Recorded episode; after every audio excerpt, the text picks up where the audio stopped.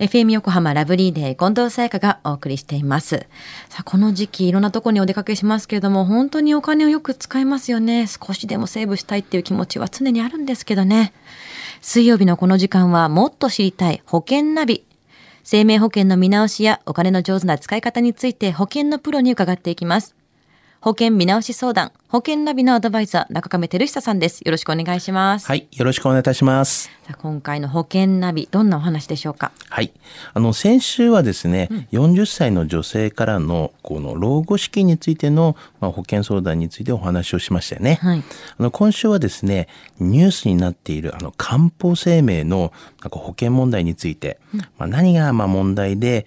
何に気をつけたらよいのかっていうことをちょっとでね勉強してみたいなというふうに思いますね。まあこれは本当に気になる問題ですけれども、あの保険料があのダブルでこう払わなきゃいけないみたいなことになってるっていう問題ですよね。そうですよね。うんはい。あの、これはですね、保険のこう、乗り換えの際に、まあ、新しい保険と、古い保険の保険料をですね、はい故意的にですね、こう、二重払いさせていたケースが見つかり、こう、問題になっているんですよね。これなんでこんなことがそもそも起きたんですか？はい。だからどうやらですね、まあ、保険の営業成績をカウントするときにですね、こう新しい契約から、まあ、く古い契約ですよね、を解約するまでの期間が、この6ヶ月以上経っていると、まあ保険のこう乗り換えとは見なされなくて、この営業成績がですね、まあ、認められるっていうような形になっていて、まあそのまあ営業成績が上がる仕組みになっていたためにですね、この前の保険の解約を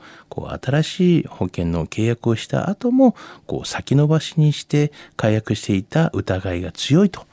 いうようなことなんですよね。じゃあ保険の営業さんの成績のために結構こう解約するタイミングをずらされていたってことになりますよね。まあ言いづらいですけど、まあそういうようなうん。結構でもこんなのうまくね言われちゃったらわからない方も多いと思うんですけども、はいまあ、保険の乗り換え自体で前の旧契約と新契約の保険料をこう二重に支払う必要っていうのはあるんですか、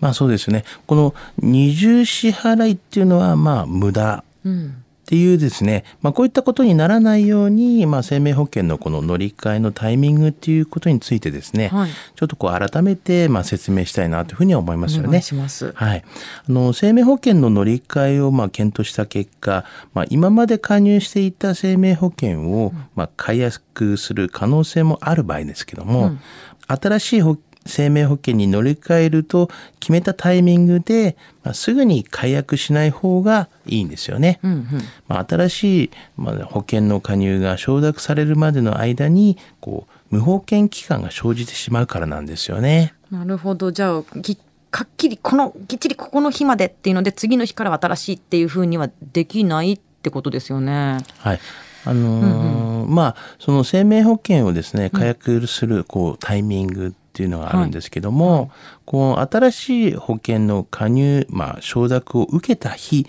以降ですよね、うんうんが一番ベストではないかなというふうには思うんですよね。次入れましたよっていうふうに言われたら、はいやっと前のものを解約。そうですよね。うんうんうんまあ、あと、まあ、解約時に注意しておきたいっていうことがですね、はいあの、まあ、がん保険の乗り換えの場合なんですけれども、はいまあ、このがん保険はですね、あの、入ってこう3ヶ月の期間ですね、何かあっても見つかっても保証がされないっていう、もう待機期間があるんですよね。払い始めたからってもう次の日から保証されるってわけじゃない。そうなんです。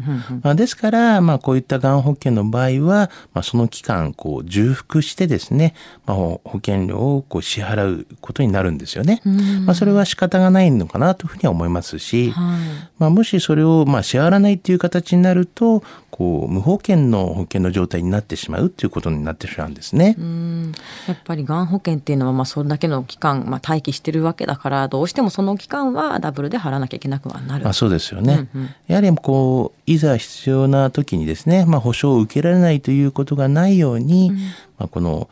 解約のタイミングっていうのは慎重にですね、まあ考えるようにしておきたいものですよね。まあ、でもそもそも入る段階ですごく合ったものを選ぶように慎重になりたいですよね。最初の1個目もね。ね。はい、でも本当に細かくて非常に分かりづらいものではありますよね。そうですね、まあ、少しちょっとこう分かりづらかったかもしれませんが、はい、まあ、ですからこう、まあ、セカンドオピニオン的な存在とか、うん、まあ、あの定期的なこう相談できるこう環境がですね、うん、まあ、必要だと思うんですよね。うん、まあ、常に見直しは必要ですからね。はいでは中亀さん、今日の保険の話、知得指数は？はい、ズバリ96です。うん、まあ、保険を見なす際にはですね、やはりこう乗り換えの話っていうのは絶対出ることがあるんですよね。うんで今回のこう担保生命のこう保険問題のように、まあ、お客様がこう不利益を被るようなこともありますので、うん、まあ、気をつけていただき、まあ、もしですねそういったことがわからないような場合にはですねご相談いただきたいなというふうには思いますね。はい、今日の保険の話を聞いて興味を持った方まずは中亀さんに相談してみてはいかがでしょうか。詳しくは FM 横浜ラジオショッピング、保険ナビ、保険見直し相談に資料請求をしてください。中亀さんに無料で相談に乗っていただけます。お問い合わせは電話番号045-224 1230 045-224-1230または FM 横浜ラジオショッピングのウェブサイトからどうぞ。そして保険ナビは iTunes のポッドキャストでも聞くことができます。過去の放送分も聞けますので、ぜひチェックしてみてください。もっと知りたい保険ナビ。保険見直し相談、保険ナビのアドバイザー、中亀照久さんでした。ありがとうございました。はい、ありがとうございました。